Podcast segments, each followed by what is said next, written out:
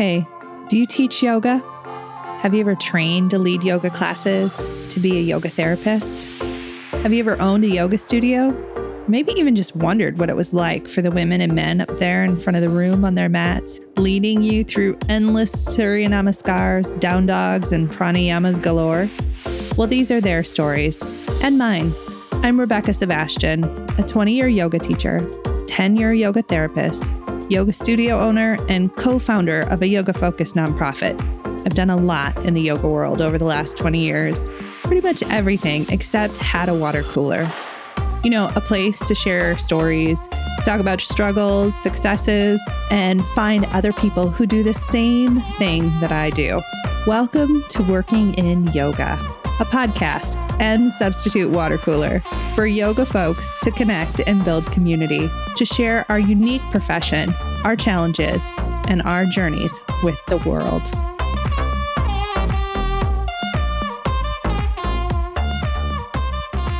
Hey everyone. This week, I am welcoming the fantastic Nicole DeAndrea onto the podcast.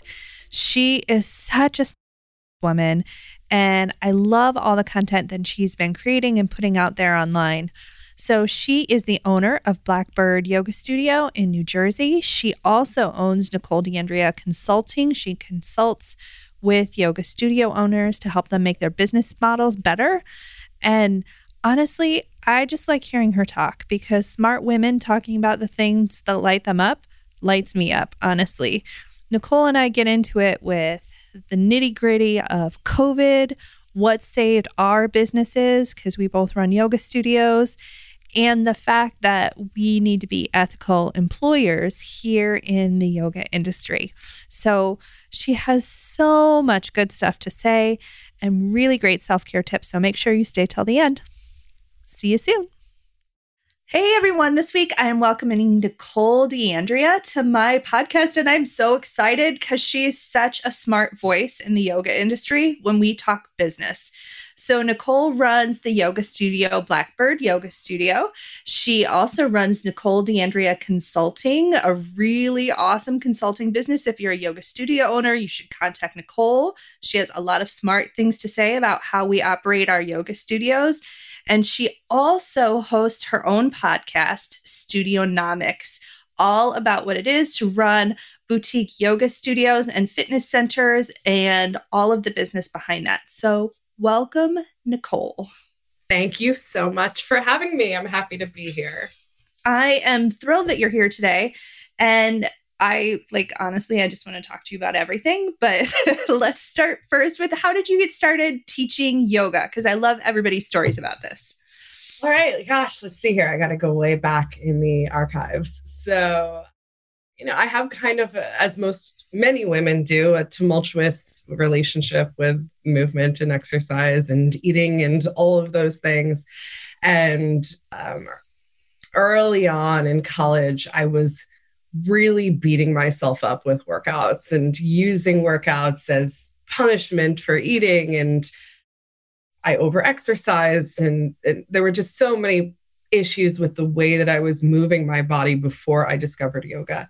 And yoga was the first form of exercise that didn't feel like punishment for me.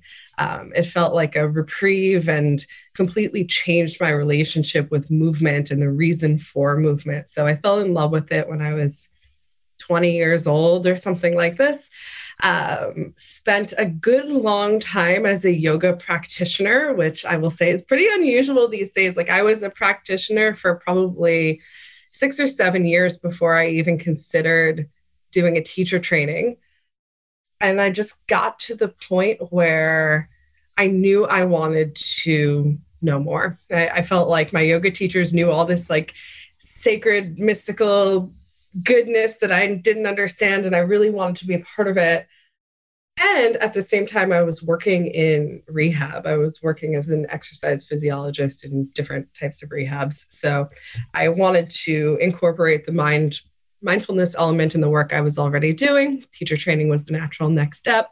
Spent a good long time doing the traveling yoga teacher thing, eventually quit my job. Uh, taught like 16 classes a week while living in my car and having forks and knives in there so that I could eat between gigs. And eventually I, I decided if I want to make this my career, I have two choices. I can be, excuse me, you know, an, an Instagram yogi and do retreats and and that kind of thing, or I can open a studio. And I chose the latter. I really wanted something that was my own. So uh, five years ago, Blackbird Yoga Studio was born, and here we are.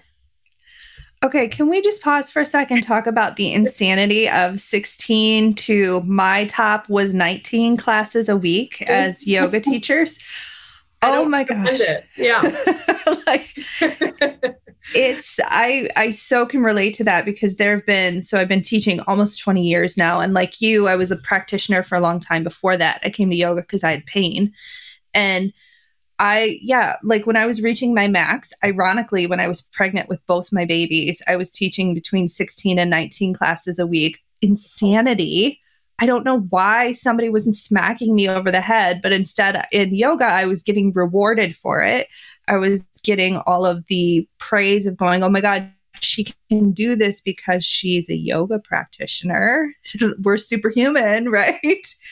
It's insanity. Yeah, I, uh, gosh you know, I think it really speaks to a fundamental issue with the yoga industry, which is that most yoga teachers don't get paid enough. And knowing, yeah, yeah, I'm snapping, y'all. Period, yes, period.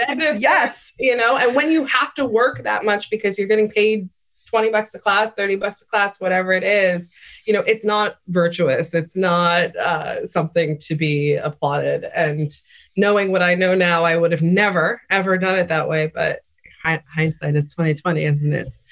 You know, I came from a studio where the owner herself has been teaching 25 classes a week for something like 30 years. Like since she opened her studio when I was still a high schooler and I'm 42.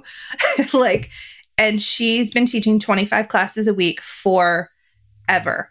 So Incredible. I did what I was taught to do. Essentially, that was the business model that was in front of me was teach as many classes as you possibly could come all the time which part of it i agree with you have to show up every time you have to maintain community you have to be there for your students um, but holy crap. Nobody told it took me a long time to figure out well golly gee i could make in one workshop what i made in a week teaching 20 classes. Yeah. Why did like it's nobody told me that. Well we're here to make it right yeah yeah, yeah. Okay, so um, I've been asking everybody about their experiences during COVID, partially because on this podcast I've been really honest about I shed a ton of tears. My studio was only open six months before COVID oh, shut us down.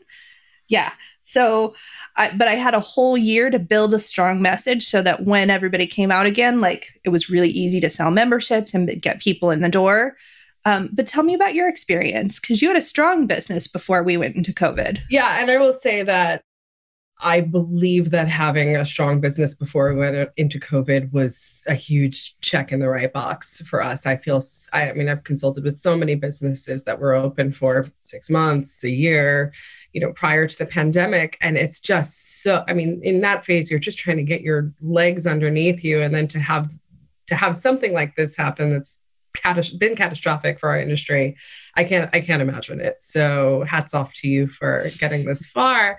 Um, my business was thriving prior to the pandemic. Of course, like everyone else, on March 13th, 2020, I had no issue with closing because I thought it was going to be for two weeks. Ha ha ha, right? Like, you know. um, you know, and it wasn't difficult for me to make the decision to close. We cater to older women 60s, 70s, and up, a vulnerable population, it wasn't hard for me to make the decision to close the studio. Um, and fortunately, because I already had my consulting business, I had some familiarity with Zoom and uh, I knew how to work Mindbody to make sure the things were going out automatically. So, you know, we rolled out our first online class on the morning of March 14th. It was not a struggle to get that up and running. So I'm really grateful for sort of the foundation that I had underneath me um, we made a huge we i say we like it wasn't my decision i made a big mistake um, i made a a big mistake, which was that on March 13th, with no point of reference, like it, March 13th was just like a day or two before everyone else in the country decided to shut down. So I was making decisions alone. And um, I decided to suspend all of our memberships because mm-hmm. my thought process was if I'm not delivering a service, they shouldn't have to pay for it. Period. End of story. So I suspended all 160 memberships that we had at the time um, and allowed our students to opt in to online. Um, we retained about half of our membership base and kept that going, you know, until we reopened the following September. Had I should I have a magic wand and be able to do it again? I would not have done it that way, but this is what happens when you're making game time decisions, right? So um, we did lose about half of our business, and I feel really fortunate that about half of our business was enough to keep us going. Um, I did make some hard decisions. Uh, some staff are no longer with us. I adjusted pay for a little while while we were online only, and then reinstated it when we went back to the studio. I cut down the schedule a lot. I mean, everyone was home, so there was no reason to have five classes a day on the yeah. schedule. Um, so I did have to make some difficult decisions. Uh, one of the things that I'm really grateful for is that the business was set up properly. So I had 18 employees. Um, we were eligible for a significant amount of PPP funding. We took a nice. big EIDL loan. So we were able to sustain ourselves. And really only in the past couple of months, New Jersey has been on the on the safer side of things, which I'm grateful for. But really only in the past couple of months have we started to see things ticking back up toward normal. Um, it's been a long, long road. We're certainly not out of it. Any consultant who says that they were like absolutely killing it during the pandemic, uh, I want to see your uh-uh. numbers. I want to see your QuickBooks. no, um, no, you weren't. yeah, it's you know, and and and to be honest with you, I love my online business. I love consulting. I love what I do.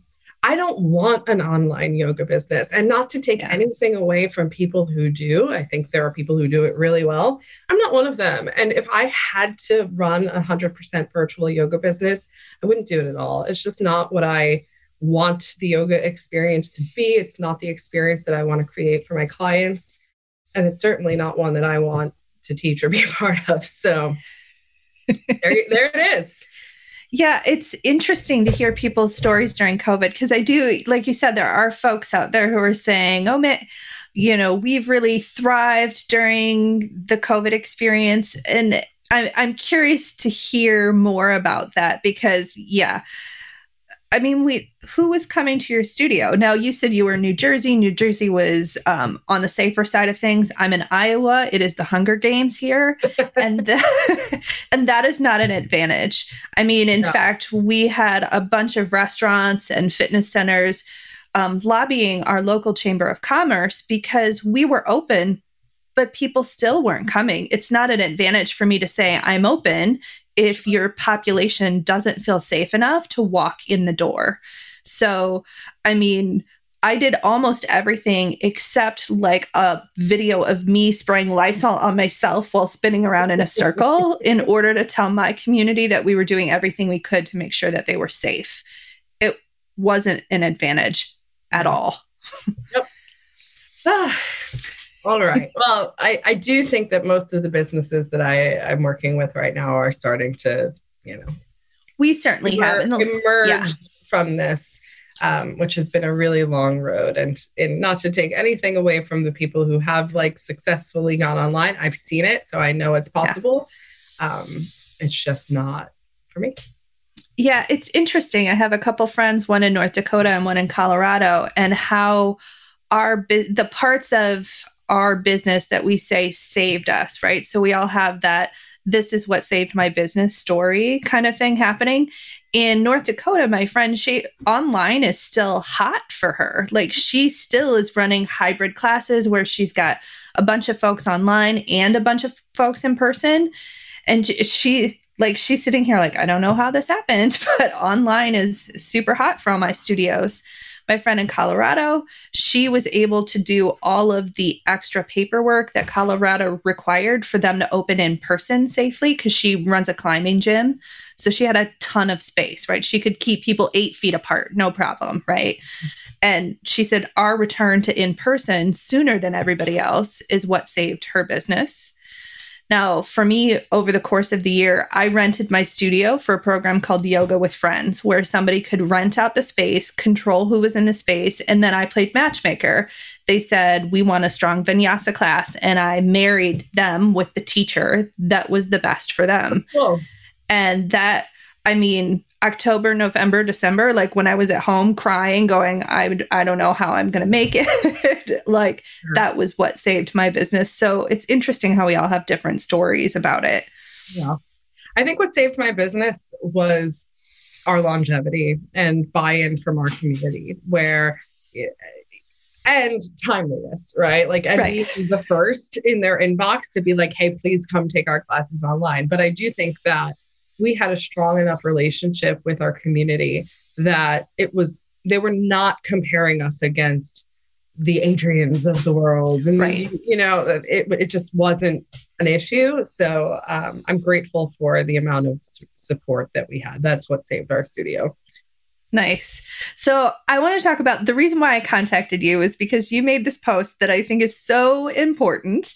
And we were talking, you were talking about yoga studio owners paying their teachers even when somebody doesn't come to class, which by the way, for me was most of 2020 because we were open from May 15th all the way through May 15th, 2020, all the way through the rest of the year and people weren't coming, but we were still open and I was still paying my teachers because they booked out their time. Yeah.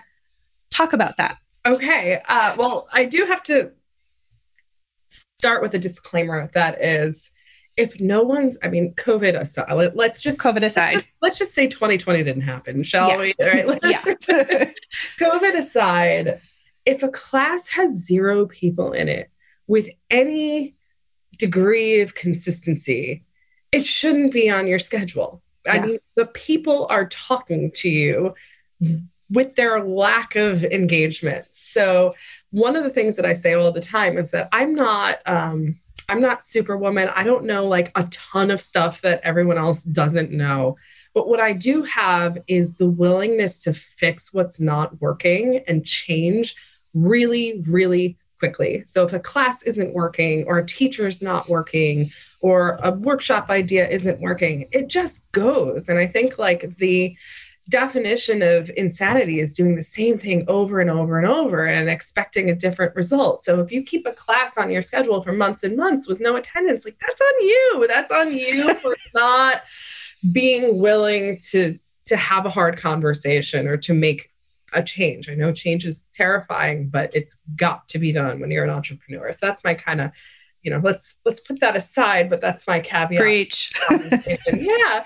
You, but your people are what make your business. Your people who have their boots on the ground and get in front of your customers are the ones who are going to make or break the experience in your studio. They're your best retention strategy.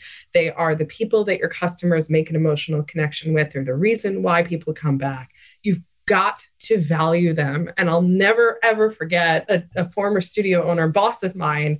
Uh, she was trying to come up with like creative and creative ways to incentivize us to do something. I forget what it was. And her husband was like, nothing says I appreciate you like being able to put gas in your car. Like pay them in Yes. dollars. Show them that you value them with dollars so that they are motivated to represent you well in front of your customers. And many, many yoga studio owners are still having that feeling of like, well, I'm going to teach most of the classes. And no, you want to set your business up so that it can thrive without you. And the way to do that is to motivate your teachers by paying them appropriately. But my real point with that post is that we we get so stressed out with our businesses that we like go for this the the micro, right? We look at these like teeny tiny little things like whether or not a singular class had students in it or not. And we like laser focus on should I pay the teacher $20 for showing up or not? When the truth is, like that's a tree, right? The tree, the forest is saying you've got major issues in your business. Like if you have split hairs over whether or not to pay a teacher 20 bucks or 30 bucks or 50 bucks for for their time you've got massive issues that need to be that need to be worked on. It's a revenue issue. You're not making enough money. So there are changes that need to happen big picture changes that are so well beyond what you pay your teacher for not showing up so i think it's really important to have someone um, whether it's a consultant like myself or another business owner a mentor a friend look at your business through an objective lens and say, your problem's not the one no show you have on Thursday nights. The problem is that you're not charging enough or yeah. that, you know, so that was my point. but I get all like, I'm like no. shifting, you know? no, no, it's so true though. I mean, it really is, like you said, people focus on the micro also because I think the micro is easier to fix. They think the micro is easier to fix. Oh, mm-hmm. Oh, well, if I make one tiny shift, all of a sudden it will be magic and my business will be amazing. It's like when you try something new and you're like, oh my God, I'm so nervous to put myself out there because all of a sudden I'll be popular. No, you won't. yeah. Well, that's exactly it, right? And it's we go for the low hanging fruit because we want that sense of accomplishment. We want the sense of having taken action. And that's all normal. That's like a human desire. When we look at our to-do list, you know, naturally we go for the easiest thing because we want the satisfaction of having ticked that box. So yeah. it's a lot easier to think about, you know, on your classes on a on a micro level than it is to think about changing your entire pricing structure or changing the yep. entire model of your business to one that's more sustainable. That feels scary and overwhelming. And as human beings, we tend to procrastinate on the things that we feel an underlying sense of inadequacy around. If we feel like we can't do it or we don't know how to do it or it's too big a job, we don't do it.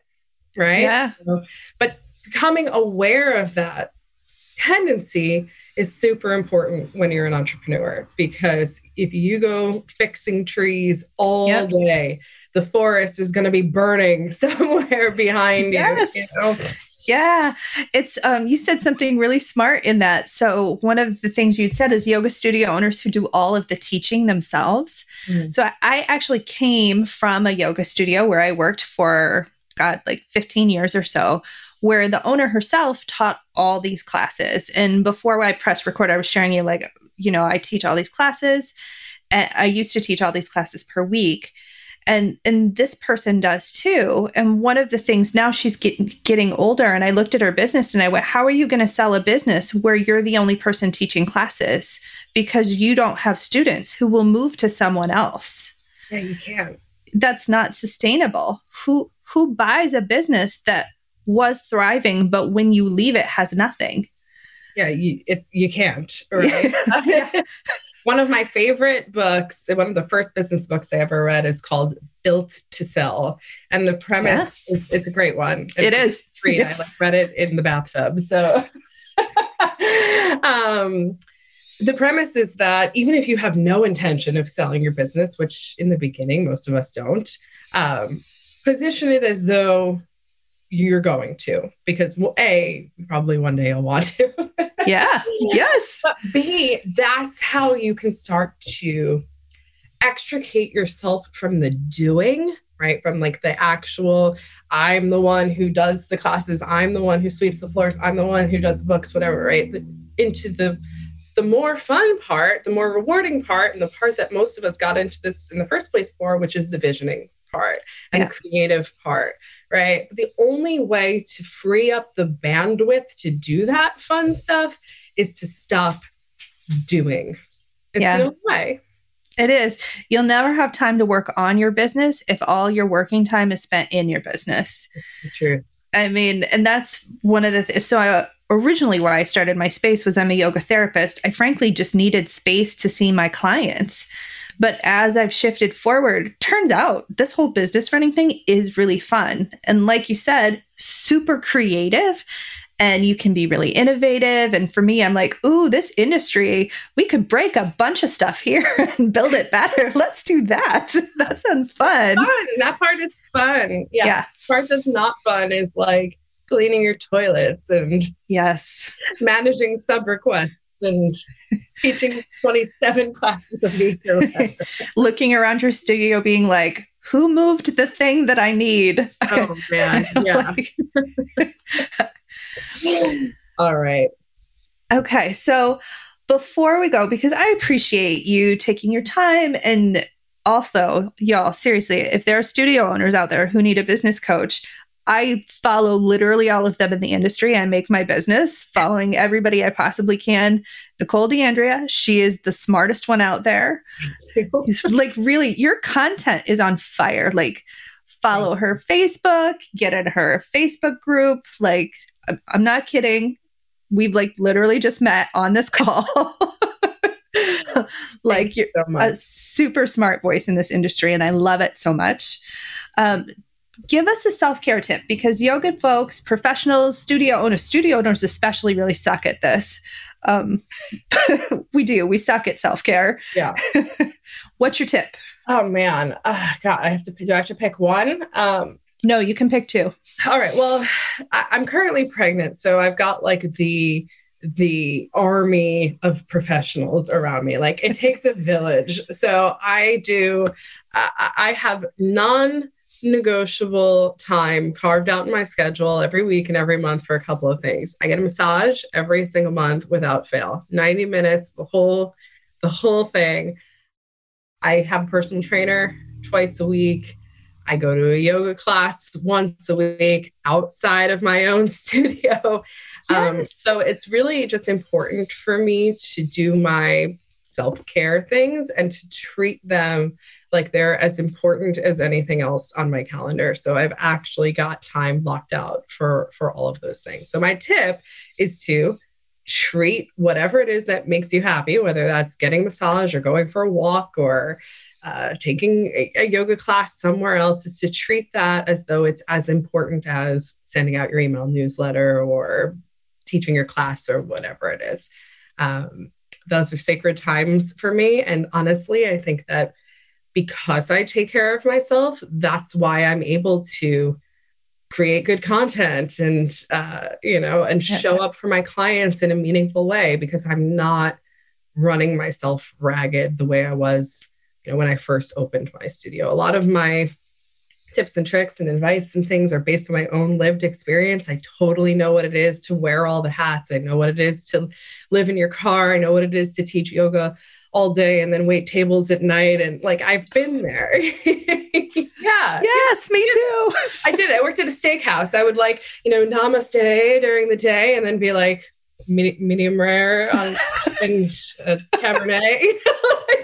totally. I've totally. done it all. Yeah. Um, but uh, these days it's for in order to show up the way that I do for my people, I've got to take care of myself first.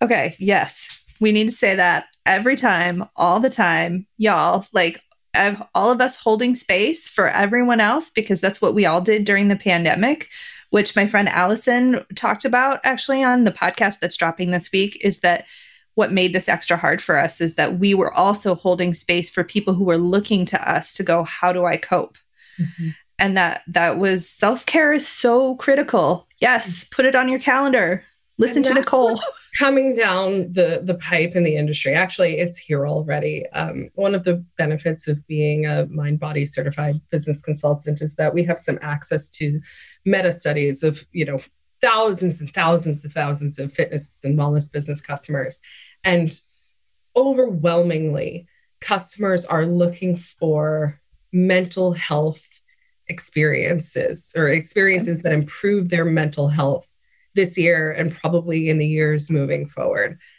So, what we do is not disposable, it's not optional, and it's more important that to your customers than probably many of us give ourselves credit for.